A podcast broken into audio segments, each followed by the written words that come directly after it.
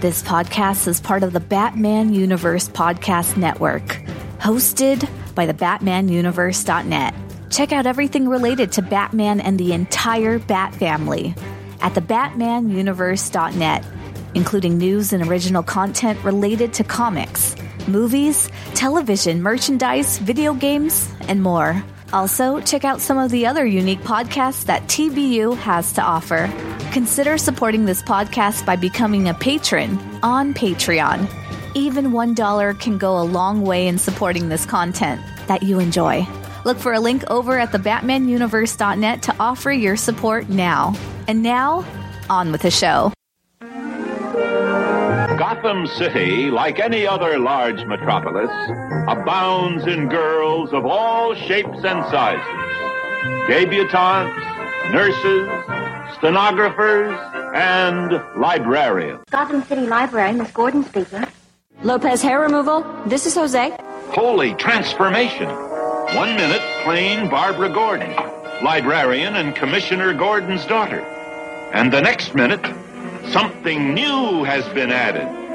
Batgirl, modeled after her idol, Batman. Holy apparition! No, Boy Wonder, I'm Batgirl. You are no longer alone, Caped Crusaders. It took me three years to track down the Jade Gato, and three more to figure out how to steal it. Funny, it only took me ten minutes to figure out how to snatch it back. No matter how you do it, crime doesn't pay girls. Hast du etwas Zeit für mich? Singe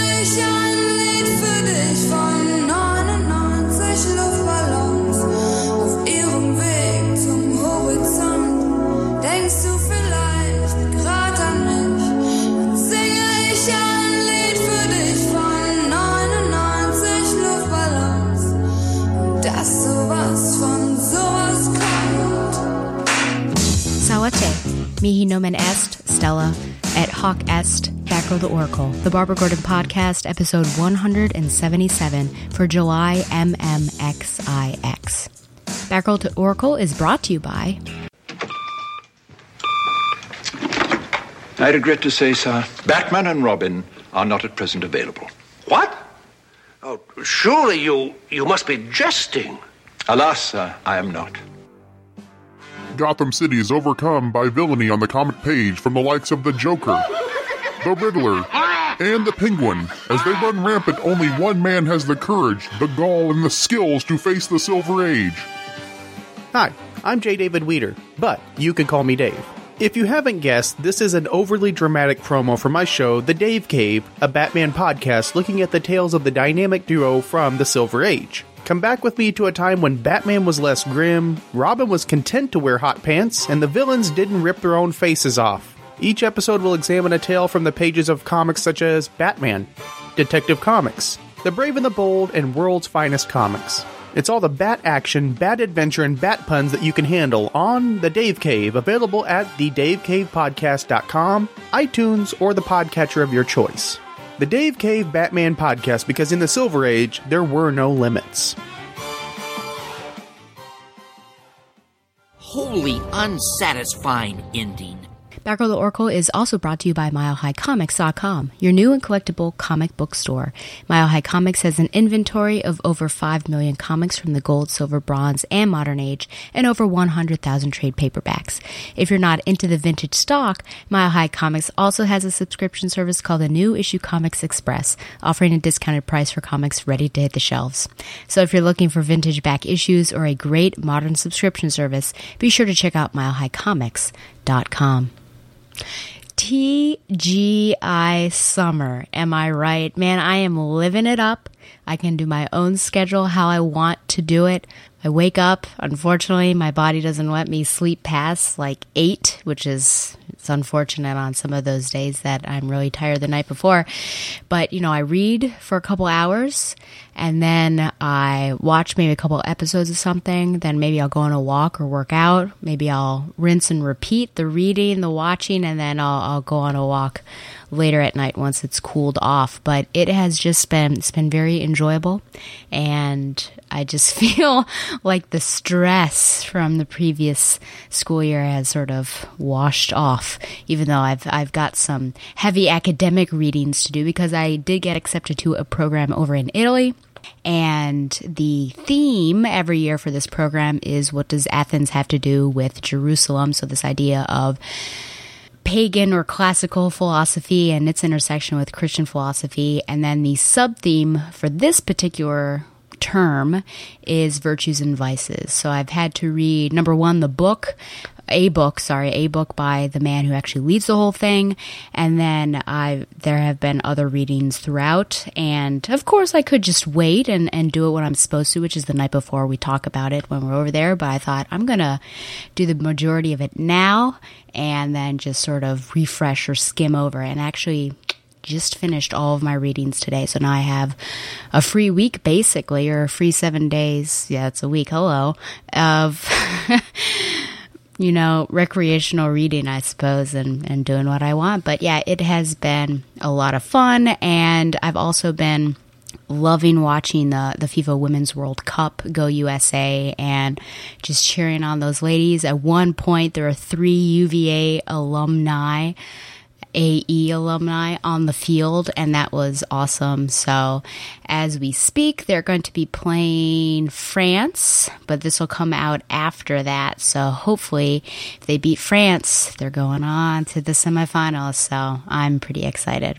I've got some things to talk about, just like catch up with my life because I don't do it normally when I talk to or with a co-host. So i you know don't want to bore tom or anything but i've been having a lot of fun with video games recently. I i guess before school ended i ended up platinum in Tomb Raider or Shadow of the Tomb Raider.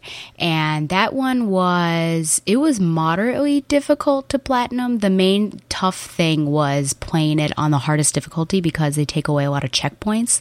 So if you die, you've got to go back. I mean, depending on how far it is, you've got to go back you know, a half an hour or so of playtime, you just lost that. And so that one was tough. And there were also a couple sections that it was just, I was dying platforming and it was like she wasn't jumping where I needed her to jump. And it was just super frustrating, but finally got that. So then after that, because I had, I mean, you know, depending on the game, platinum mean something takes a while. So I wanted some shorter games, but that were still worthwhile. And there was a sale at one point and I got three, four to six hour games, Brothers The Tale of Two Sons, Inside, and Limbo. And the last two are actually made by the, the same company. So all three of those, which they're shorter, but they're so deep with the storylines that are going on and all three of them are platforming puzzlers and all of them are thinkers, you know, brothers, a tale of two sons. You've got them going on this journey to to find seems like a miracle elixir for their father has been taken ill and these two brothers had already lost their mother. She drowned at one.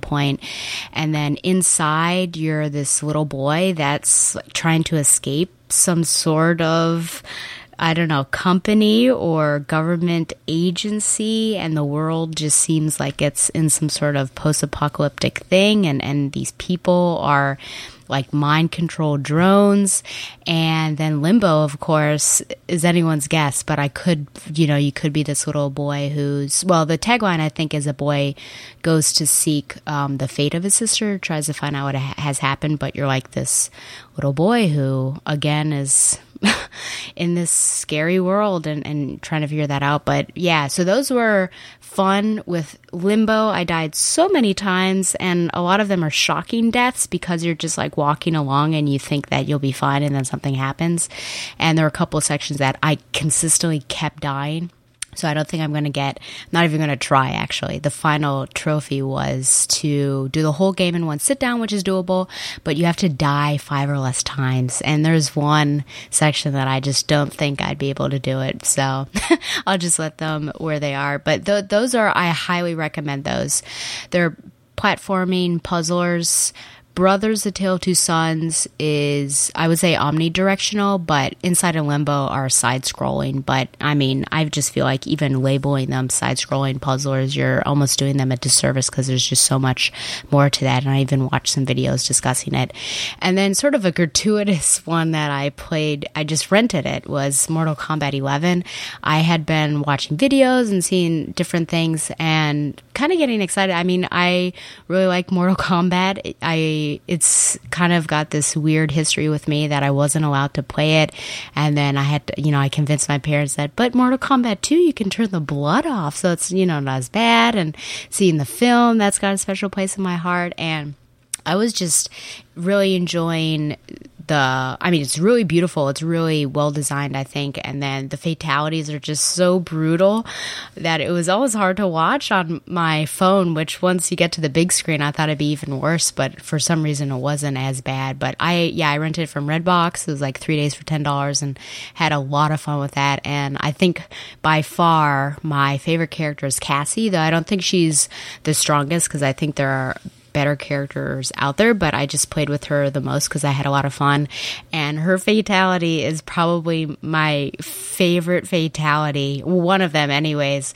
She does like a superpowered kick. Oh, it's Cassie Cage, so it's the daughter of Sonya Blade and Johnny Cage. If if you know anything of Mortal Kombat lore, but she so she does like a super kick and to her opponent and kicks a hole in his or her chest and the heart flings out. And then she comes around and like punches through his or her ribs and makes a heart. It you know with her hands. And then like i think she blows a kiss or something through that and and there it's a freeze frame. But i think it's like so gratuitously violent. But i also think it's just awesome. And i mean when she goes into the arena she like drops down from a helicopter upside down and like blows a bubble and is just like really nonchalant the whole thing. I just think she's an awesome character. So i almost you know if i can get it on sale i might end up getting that because i was getting pretty good and i was attempting not to button mash because in the beginning i was like seriously button mashing. But then i was actually like getting to know the character especially if you work on one you get to know them really well. So i was working on cassie and trying to get her down. But i recommend that you know if you're okay with gratuitous video game violence and just off the wall weird fatalities, then that's the game for you.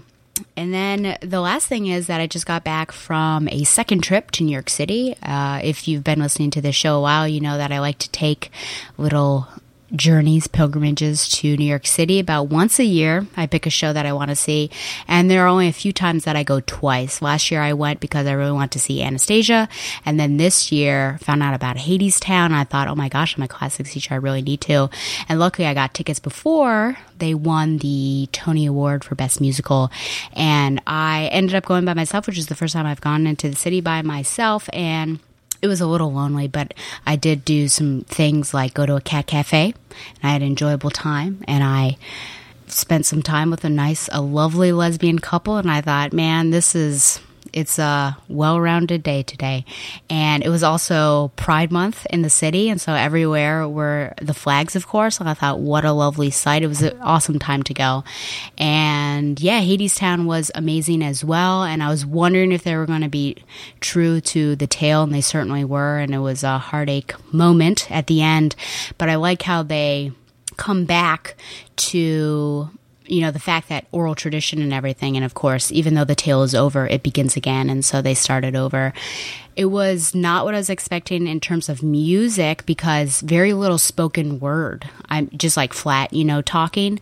It was music the entire time or, or speaking in rhythm with rhyme and everything. And so I, I very much enjoyed it. And the music is so, there's such a variety. You've got blues and jazz and sort of your standard Broadway fare, but I highly recommend it. I will tell you that. And then I had a wonderful time at the stage door. I tried to get out as as fast as I could, but I was in the mezzanine. Great tickets. I was mezzanine second row, and so I could look down, and I was actually really close. What was funny though, because I had my tickets and I was going in to get scanned, and it's like ticket invalid, and he did it again, ticket invalid, and I was like, oh boy, what's happened here?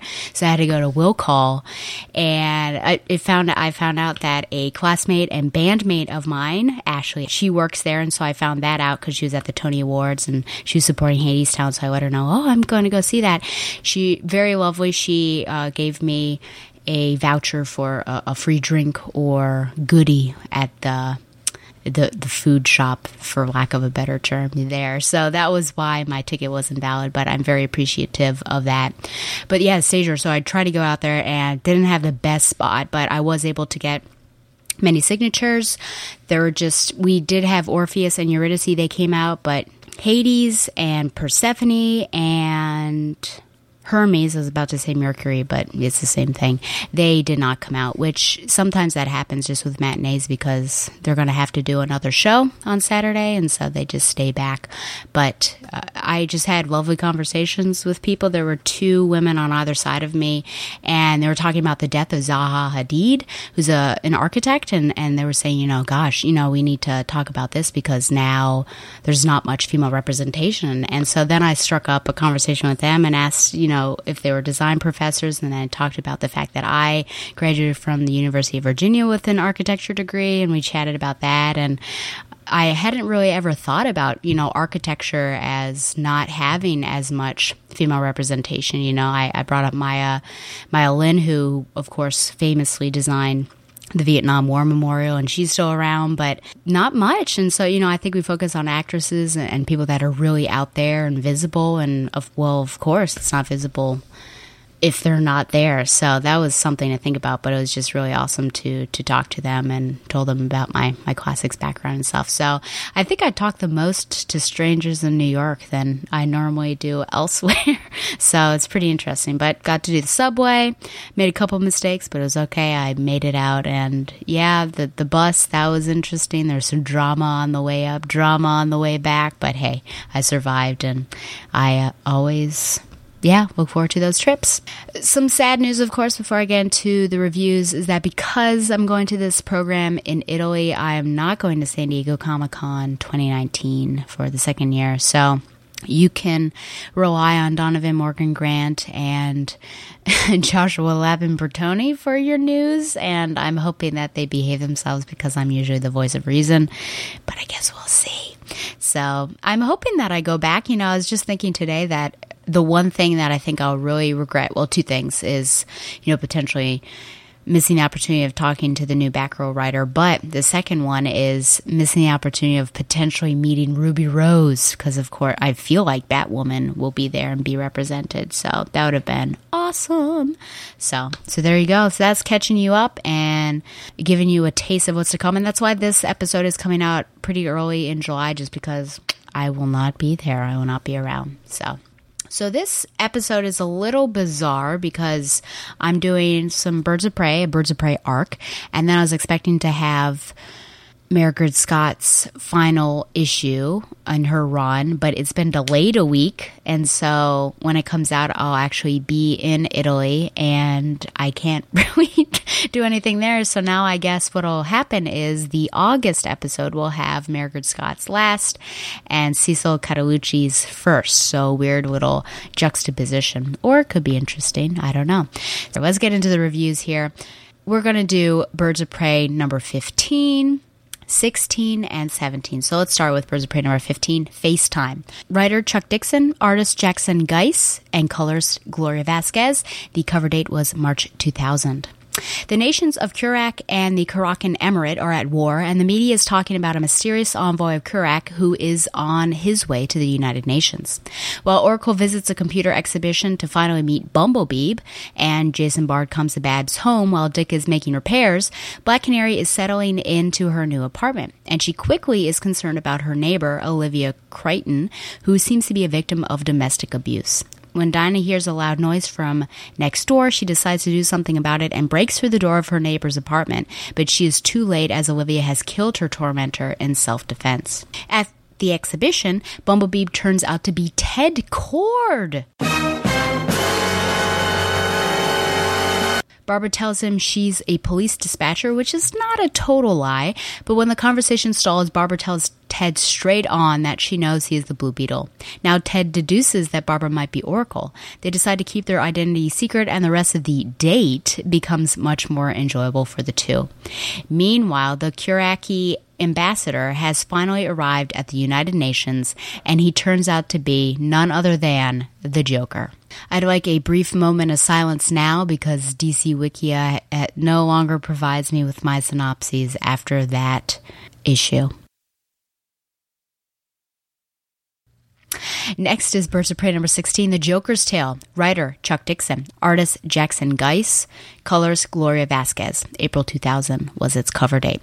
Joker is inside a cell somewhere with a mysterious person questioning him. He figures the person wants his origin story like everybody else, and we do get one about a boy getting beaten by his father on his 18th birthday, and then that boy kills his father with 18 stabs in turn. But what the person really wants is more detail on Joker's threat that everyone in New York City would die because of a neutron bomb, which leaves the buildings intact. He then explains how he got to Qurac after No Man's Land, in which he actually has the same injury after the run in with hunters there. He crashed a helicopter leaving Gotham and somehow made his way over there where he says he has friends. They have so much in common and they gave him the run of the place. We then go forward to the press conference where Joker says that unless the U.S. drops the no fly zone and economic sanctions, they will send the missiles. No one could touch him because of his diplomatic immunity, but Power Girl and Black Canary take him down. Back to the interview, Joker thinks he's home at Arkham Asylum, but the shade goes up to reveal the New York City skyline and Oracle right in front of him. She uses his fear to get a vague idea as to where the missiles are and ignores his question as to whether he put her in that chair. Elsewhere, Dinah and Karen are standing by, and Oracle contacts the Pentagon to work with the people she has been trolling throughout this entire run. And finally, Birds of Prey number 17, Nuclear Roulette. Writer Chuck Dixon. Artist Jackson Guice. Colorist Gloria Vasquez. May 2000. Power Girl uses her at the time telekinesis to make Black Canary fly. Her character goes through different power things. And Dinah is interested in knowing how it's done, but shuts up because she would rather not ruin Power Girl's concentration and fall to her death. They find the carrier with the missiles, but Oracle wants them to be sure before making a move. And Power Girl tells her to get off her back and wonders how Donna can, quote, stand that witch, end quote. They quickly get confirmation when the people on the ship begin shooting, but they are too late and someone triggers the missiles. Power Girl goes off to take down as many missiles as she can, while Black Canary threatens the man with his salvation slash honor, demanding more information.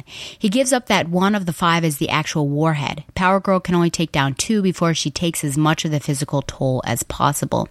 Now it's up to Oracle and the US government. After some negotiations, they're both on the same page and work some illegal means to get down to one final missile, thanks to two U.S. carriers. The final missile is destroyed using several satellites and a pool like bank shot. As all this is going on, Power Girl and Black Canary wait, and Power Girl tells Black Canary of a time when she failed with Oracle and it haunts her still. Black Canary is shocked to hear she wasn't Oracle's first partner. After the city is saved, the government is overjoyed. Babs is tired. Power Girl seems less than satisfied with the win, and Joker is carted off to the slab. While the main storyline may have been Qurac slash Joker and the missiles. The fact is that there is a whole heck of a lot going on in this arc. From Babs meeting Ted Kord to Dinah dealing with a victim of domestic violence to Babs interacting with the Joker again to Karen revealing she had worked with Oracle first, the missiles almost get in the way.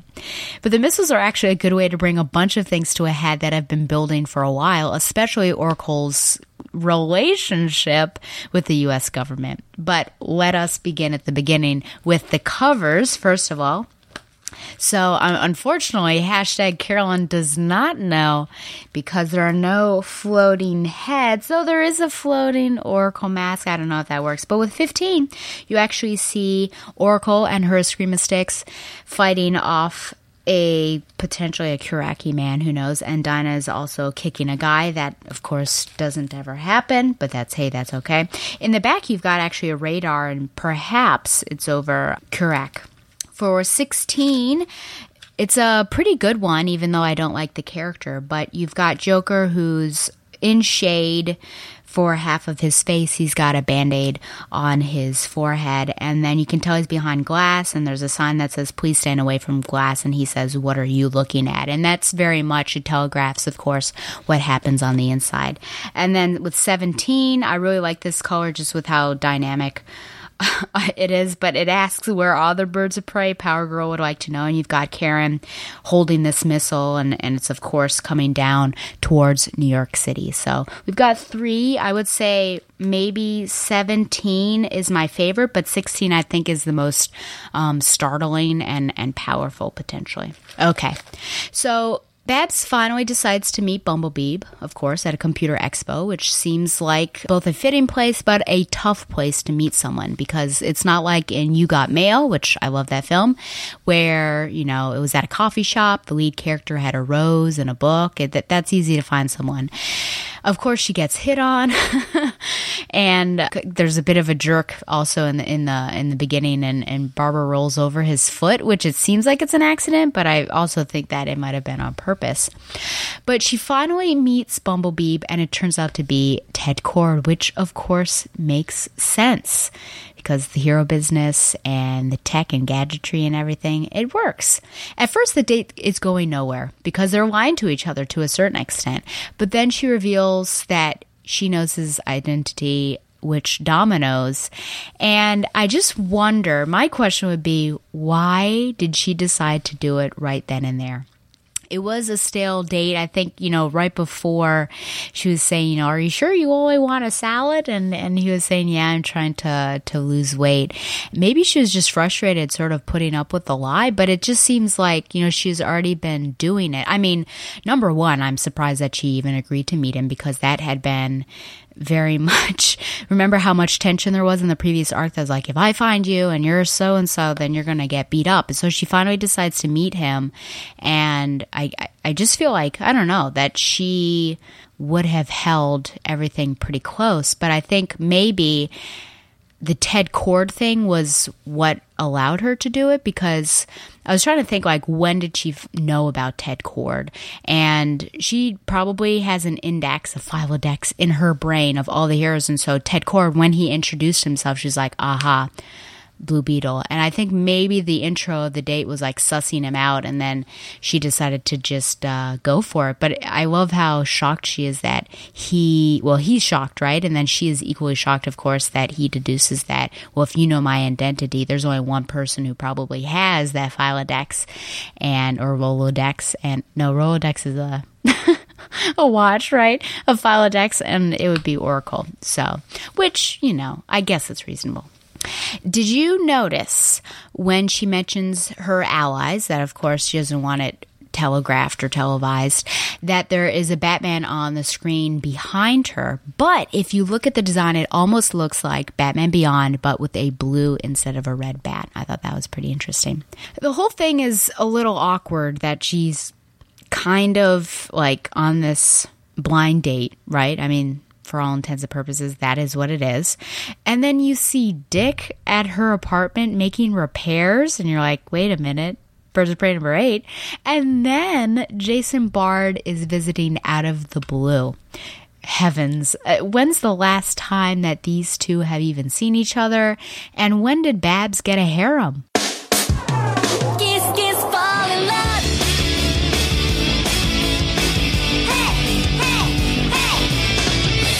I liked seeing another gotcha moment with Dinah that I, I just find it really amusing when Chuck Dixon does that this time with junk mail. She's like, oh no, and it's all this junk mail there. And we also see her heroism in less extreme circumstances with the neighbor and the domestic violence. Dinah is drawn rather sexy in this issue, but her outfits, it's really through the outfits, I think, that highlight her body. And I'm actually not sure how her two button shirt kept buttoned through all of that fighting. It's very interesting. I'd like to get more info on Olivia, and I'm wondering if we'll actually see the repercussions of the whole episode. We did see a news bulletin in the following issue about the murder I guess it'd be a homicide, but I just wonder if anything will progress since she is Dinah's neighbor. A lot of interesting things are done with the Joker issue, not the least of which is how it's plotted. Dixon keeps you guessing, at least in terms of who is interviewing the Joker, and it forces you to pay attention as well, since there was quite a leap from the end of the previous issue, where Joker is revealed, to Joker in the cell. Dixon pulls from the Killing Joke a little bit, at least with his multiple choice origin story, and he, along with the art, make an extremely suspenseful and dramatic scene when the door rises and Oracle's there in front of the Joker. He calls her a pathetic cripple, and he also wonders whether he put her in the chair. And I was thinking to myself, should he remember this? Because it's Barbara Gordon. And even if you don't remember Barbara Gordon, do you not remember, you know, Jim Gordon and all of that stuff and have that connection? And so on the one hand, I feel like yes. But on the other hand, I think, you know, he is a psychopath and he does all this crazy and terrible stuff to everybody. Do you think that he would remember her. But if he doesn't, isn't it a little egotistical of him to think that just because there's someone in a wheelchair in front of him that he's the one who did that? So it's kind of it was a really interesting one half conversation for him to be considering, and I almost feel like with how much the the killing joke like the impact that it's had, I, I feel like he would remember. So I was a little bit surprised with that. My favorite thing though is Babs in this issue and in, specifically in this scene because she does not show the effect that Joker has on her at all and it's it would be naive and ignorant of us to think that he doesn't have it have any effect on her. She's even able to play on the sick joke that, you know, they're in New York City with an impending attack and she's just calm as all get out and so I just love that about her. Power Girl and Black Canary team up again, which works since Power Girl has been called in before, but now it's getting more interesting because there's a clear tension between Power Girl and Oracle, and we find out that there is history. I'll take time now to talk about the sexiness of Karen. She does have a tasteful outfit, and I actually really like the, the design of it, but nothing is held back for sure. And I think I even spotted a broke back pose at one point while she's going after the missiles. I like that Dinah uses religion and beliefs to speak to the man because it's a viable threat, not going to paradise if killed by a woman. I'm also wondering what Dinah is thinking when Power Girl is saying these things about Oracle, but of course, then it sort of pieces together at the very end. The conversation back and forth between Oracle and the government were my least favorite and the least easy to follow, but you're able to get the gist of it. I had to read a couple times just to figure out sort of the techno babble of it all.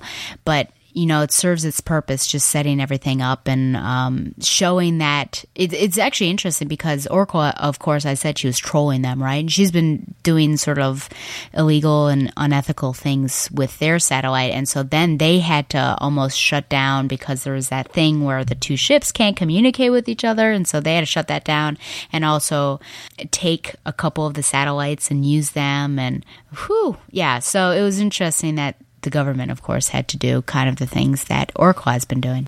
Overall, this was a packful story, but everything seems tied together. Even the little things that we haven't seen for a while or we don't see here, we come back to them at the end. And Dixon continues to come back to previous story points, move previous story points along, and even begin new points. So it's just a really tight story, I think, and really this whole book I think just just feels really connected and I think it's just really strong. So I'm going to give it a 9 out of 10 birds. We're now over to some listener emails. Mail time. Mail time. Mail time. Mail time. Mail's here. Here's the mail, it never fails. It makes me want to wag my tail. When it comes, I want to wail. I just have one email this time, and it's from Michael Ridge. The subject line was answering your question about James Jr. Salve, Stella. I've listened to your interview with Mairghread Scott and her comments on Barbara's brother James as a villain. In my opinion, she makes the same mistake as many authors of crime related fiction. Writers seem to believe that people with antisocial personality disorder are super efficient criminals because they have no remorse. That is why we get TV shows like Dexter and movies like Silence of the Lambs, and stories like Batgirl number 33. In real life, psychopaths like James Jr. are not great at criminal activities. It is estimated that less than 1% of people could be called psychopaths, yet they make up around 20% of the prison population. Statistically, more than 9 of 10 psychopaths are in jail. Most stories glamorize this kind of mentally ill person. I think it should be different. Using James to threaten Batgirl's stability doesn't make Mairghread Scott a bad writer. All the Batgirl writers have used him since 2011 when he was defined as a psychopath. I don't think he was interesting in any of these stories. Well, thank you for that, Michael, and just that information there. And, well, as you know, I don't really care for him at all. So, you know, if he could be shelved for a little while, I would very much appreciate that. Thanks for writing in, Michael. Remember, you can, of course, send any questions or comments my way to my Gmail at batgirloracle at gmail.com, or you can post it on the website under the actual episode post. Okay, well, I'm going to take a break, but when I come back, I will not be reviewing Batgirl 88, aka 36. I guess I'll just wrap up the episode. So, first up, but before that, I've got Zayas' Radio Hour featuring Wait for Me from Hadestown, the original Broadway cast. How to get to Hadestown. You have to take the long way down through the underground under cover of night. Laying low, staying out of sight. Ain't no compass, brother. Ain't no map. Just a telephone wire and a railroad track. Keep on walking and don't look back till you get to the bottom line. Wait for me, I'm coming.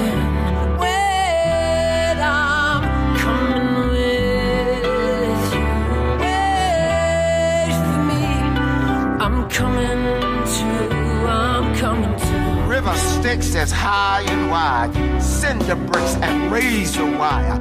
Walls of iron and concrete. Hound dogs howling round the gate. Those dogs will lay down and play dead. If you got the bones, if you got the bread. But if all you got is your own two legs, just be glad you got them. Wait for me, I'm coming.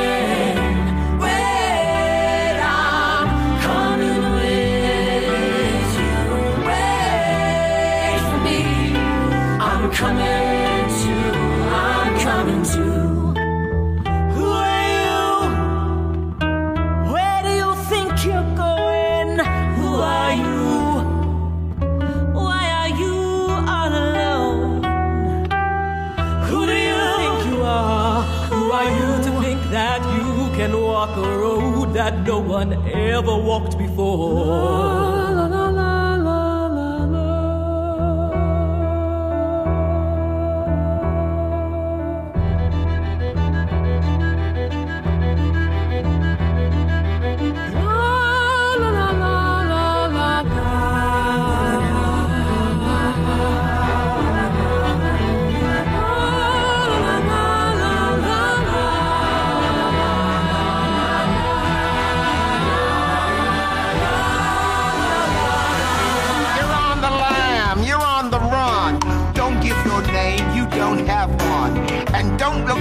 One in the eye. That town will try to suck you dry. They'll suck your brain, they'll suck your breath. They'll pluck the heart right out your chest. They'll truss you up in your Sunday best and stuff your mouth with cotton. Wait for me, I'm coming.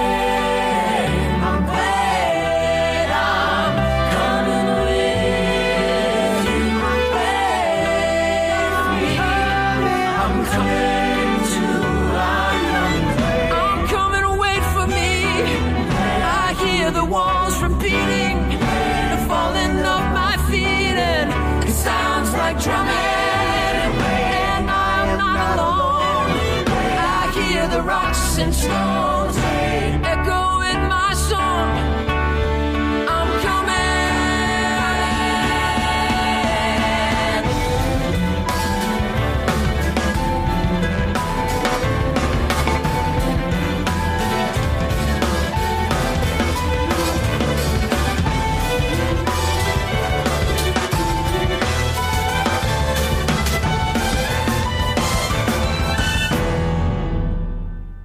Well, welcome back. Hopefully, you enjoyed that. We're going to go right to Chris for his cornucopia of curiosities. Uh, that's like having a working air conditioner on the hottest day of the year and having a cold drink while reading your favorite comic book.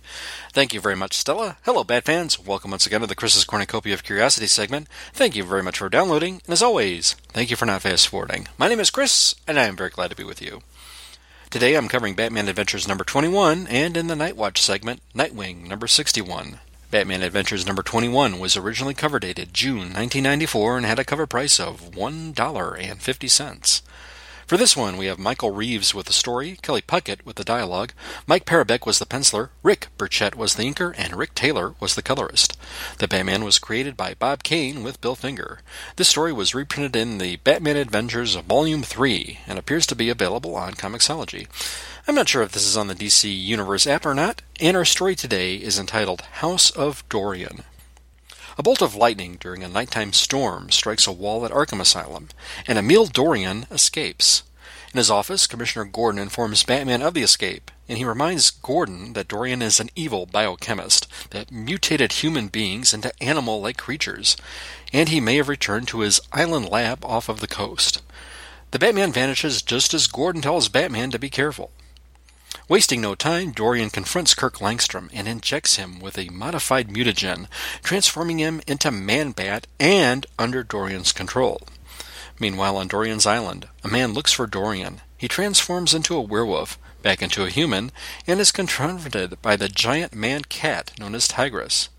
The man says he's looking for Dorian, but Tigress tells him that he's in Gotham. The man says if he goes back to Gotham and helps him find Dorian, he will take Tigress to Selina Kyle, who he still has affection for.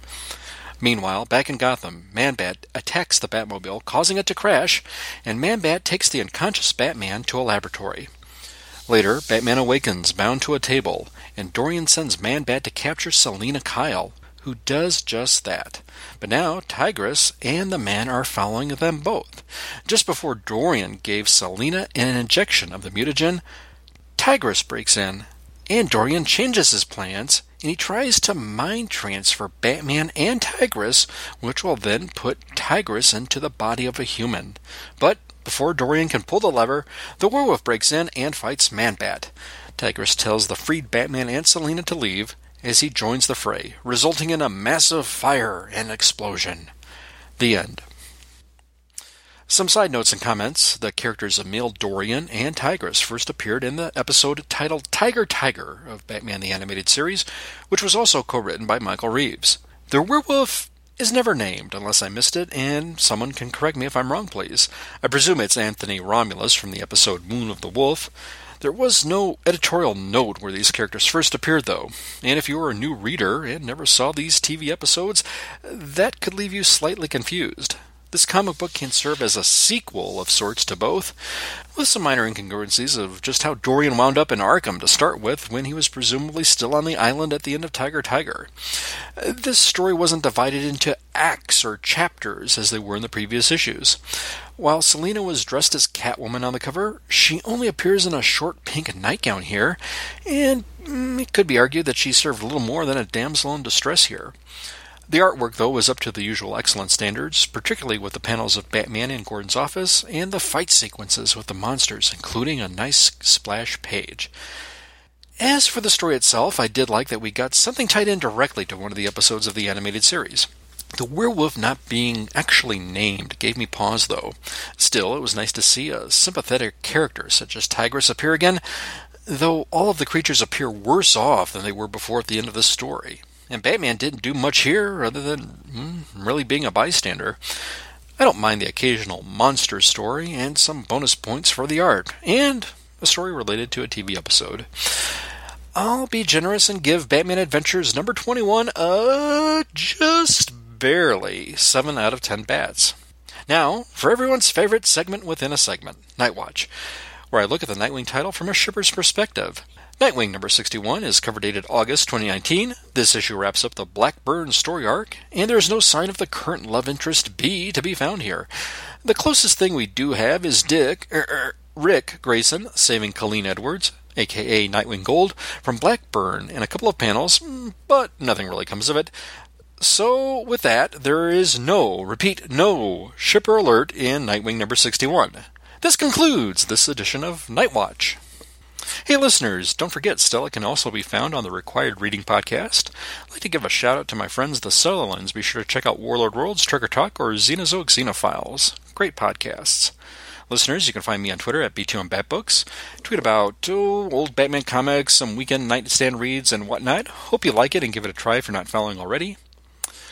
And the handle again is BTON Batbooks, BTO as in Batgirl Oracle, and Batbooks as in Batbooks for Beginners. That's another podcast that I can be found on with my friend Jerry. That's where we examine and review trade paperbacks and collected material of Batman and related characters.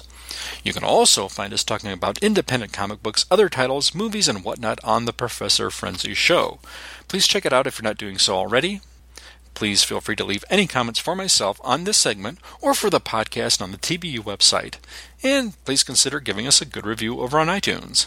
If you'd like to lend your support to the Batman Universe website that has news, articles, editorials, and a fine family of podcasts, you can make a donation on Patreon or a one time donation by PayPal by following the links on the Batman Universe website homepage. Thank you very much for your support. What Bat villain could possibly appear in the issue number 22? What double barreled threat can the Dark Knight overcome? Don't fail to listen to the next podcast for the answers to these dual, duplicitous doings that may leave you dutifully dumbfounded next time. Same Stella feed, same Stella site. Thanks, Chris. Next up is my anime watch list. And boy, hold on to your butts for this one. I've got two series this time, and I'm going to really complain about one of them and moderately complain about the other. And to a certain extent, I don't recommend either actually but you know if you want to if you want to watch them and have a discussion with me i will be happy to so, first from 2009, it's White Album, 26 episodes. Can a relationship between a regular college student and an idol singer survive? That is the question that White Album tries to answer. Toya Fuji is a normal college student with normal worries, namely balancing his classes and his job he works to pay for school. He is also concerned about the amount of time he has to spend with Yuki Morikawa, or rather the lack of it. Being an up and coming idol singer, by the way, this takes place in the 80s. Yuki has concerns of her own. Even though she's not yet as popular as experienced veteran Rina Ogata, Yuki is turning heads and landing interviews on television. This should be a good thing, but not everyone is happy about the attention she receives from the media and from Rina. The idol industry is surprisingly cutthroat, and rival singers have their eye on Yuki. While it may seem exciting to watch your girlfriend on television, how does Toya really feel about all this? Between the ta- challenges associated with Yuki's career and other people that Toya meets at his university, the relationship may not last.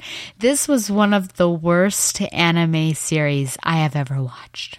And yes, I know that things exist out there like Domestic Girlfriend and Scum's Wish and all of that stuff, but I haven't seen those. I've seen this, and I will say that it's one of the worst things ever. So you, th- I mean, at the beginning, it seems like it'll be okay. Like it's okay. You know, this guy's trying to be with his girlfriend, but she's also increasing in popularity. But then the girlfriend's manager says that he's going to be in the way. And so try, like, she sexually assaults him basically to keep him away from her. And at first he like pushes her away, but then he does. He sleeps with her. And this guy has not one, not five, not seven, but eight girls clamoring after him. And, uh, you know, later on I saw that there's this little, the little indication of that it's a harem show and I had no idea. But even after he's sleeping with, how many did he sleep with?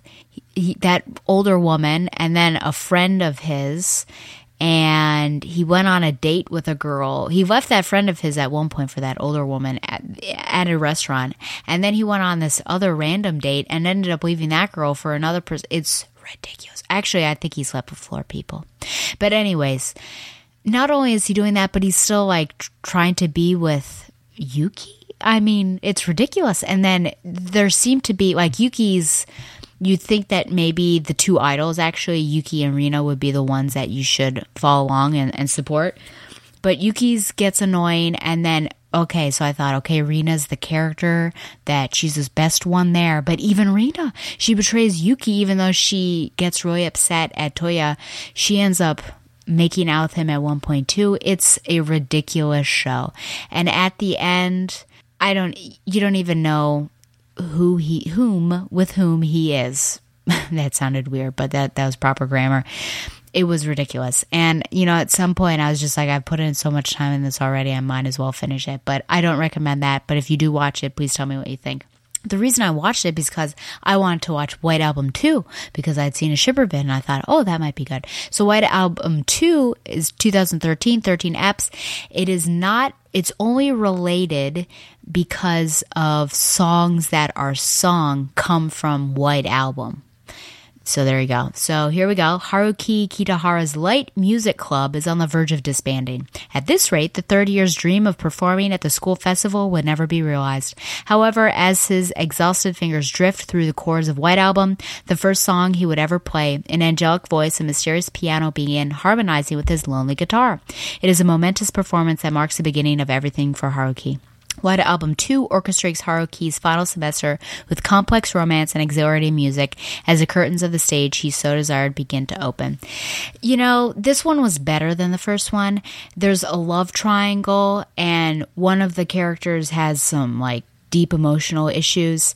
But then there's cheating because he dates one of them, and clearly he probably shouldn't have he cheats on her with another one. And then at the very end two, the two of them are making out in uh, the airplane right at sorry at the airport right in front of the girlfriend.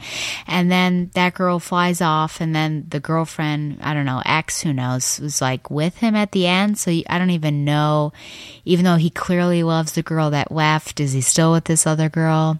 It's kind of ridiculous. So i don't really recommend either of them but White Album 2 was better. I'm hoping for some better things. I've got some on my queue that I'm looking forward to, but this was an unfortunate thing. And now I'm I'm on a, a bit of a an anime break, but maybe I'll pick it back up and watch one thing before I sail off to Italy. Now over to my literature recommendations. I'm actually calf deep or ankle deep. Hmm. I'll go with ankle. I'm ankle deep in Strangers in Paradise because I ended up getting all of the trades, with the exception of 25 XXV, on Comixology and started reading them. So what I did is academic reading during the week, and then the weekends I would read about four trades or so. And boy, this this comic is frustrating as all get out. And I will say that at one point I thought they were finally going to get together, but then Katchoo ends up sleeping with Casey, and I was like, you've got to be kidding me. And for one thing, Casey did warn Francine and say, you know, if you don't if you don't grab her, then I will. So she did warn her, but she was also the one that like pushed them together. So I didn't really understand that. Katchoo lied and said nothing happened, but it did. And now I think I was flipping through the next couple and it doesn't look like they're going to be even on the same page for a very long time. So I'm just very frustrated. I have six trades left. And I guess Tom was right. I asked Tom, can you please tell me when the two get together just so I know? And he said, volume 19. I thought that's that's the whole series. So there I am. Anyways, so I've not been reading too much of other stuff and I'll wait to recommend that. But I have read hashtag Carolyn does know, at least in this case, because she recommended this Star Wars Queen's Shadow by E.K. Johnston. When Padme Naberrie, aka Queen Amidala of Naboo, steps down from her position, she is asked by the newly elected queen to become Naboo's representative in the Galactic Senate. Padme is unsure about taking on this new role, but cannot turn down the request to serve her people. Together with her most loyal handmaidens, Padme must figure out how to navigate the treacherous waters of politics and forge a new identity beyond the Queen's shadow. I really liked this, just getting to know Padme a bit more, as well as her handmaidens. And yeah, some politics, obviously, some adventure, and some shipping, which excited me. Then I read, which I wasn't going to, but I did anyways, Teen Titans Raven by Kami Garcia and Gabriel Picolo. Starting over isn't easy. Raven remembers everyday stuff like how to solve math equations and make pasta, but she can't remember her favorite song or who she was before the accident. And when impossible things start happening, Raven begins to think it might even be better not to know who she was before. But as she grows closer to her new friends, her foster sister Max and Tommy Torres, a guy who accepts her for who she is now, Raven has to decide if she's ready to face what's buried in the past and the darkness building inside her. I thought that this was okay. The art was great, and I if anyone has read this and know who the Tommy person is, because that wasn't his real name, I'd love to know. But yeah, it's clearly going to be a series because I think they teased at the end of the book uh, Beast Boy. So kind of going one by one through these. But yeah, I thought I thought it was fine. I mean, I wasn't like blown away and thought, oh, this is amazing. And then I also read Under the Moon, a Catwoman tale by Lauren A. Myracle and Isaac Goodhart. She rejects human cruelty, but sometimes it seems as though brute force is the only way to win. And if Selina is to survive in the streets, she must be tough. Can she find her humanity and reconcile toughness with her desire for community and love? So this is yeah, I mean, this one was obviously darker than Raven, and the language was stronger. Like, there were multiple F words in here. And my main concern is yeah, I understand YA, but it didn't even have a label on the front of sort of parental advisory. It said it was for teens. And yeah, YA literature often does have swearing, but I just thought that this was a little much. And there were no swears in Raven, so I'm not really sure where they draw the line. And someone I was talking to online made the point of, yeah, it's also bad because if kids are enticed by, or little girls, you know, are enticed by the Catwoman thing, then gosh, are they going to be reading? Yeah, all the swears. And yep, so there's domestic violence here and some cruelty, obviously, in animals. So this one, again, was okay. Again, lovely art. I think the arts are the, the best things going for these books right now. Uh, again, not blown away, but I would recommend, you know, giving it a shot, getting it on from the library or something like that. But I'm looking forward to the Black Canary one, and then of course there should be a Barbara Gordon one coming out, and then a Cascade one. So those are the ones I'm looking forward to. But right now, uh, they've been okay. Well, that is all I have for you. Remember, you can send any questions or comments to batgirloracle at gmail.com. You can also find the show on Google Play and Stitcher. Like the show on Facebook or follow it on Twitter at Batgirl Follow the Batman Universe on Facebook and Twitter as well, and be sure to support the Batman Universe by subscribing to Patreon. Once again, thanks to Mile High Comics for sponsoring Batgirl the Oracle, the Barbara Gordon podcast. Next month will be Donovan Morgan Grant's audition to become my next semi regular co host. So you'll have to keep your ears peeled or open and decide whether he deserves that title. But until then, fly on, Babs lovers. Just plain Barbara Gordon, masquerading for a lark as she rides into the night on her special Batgirl cycle. Who knows? Is the dynamic duo destined to become the triumphant trio?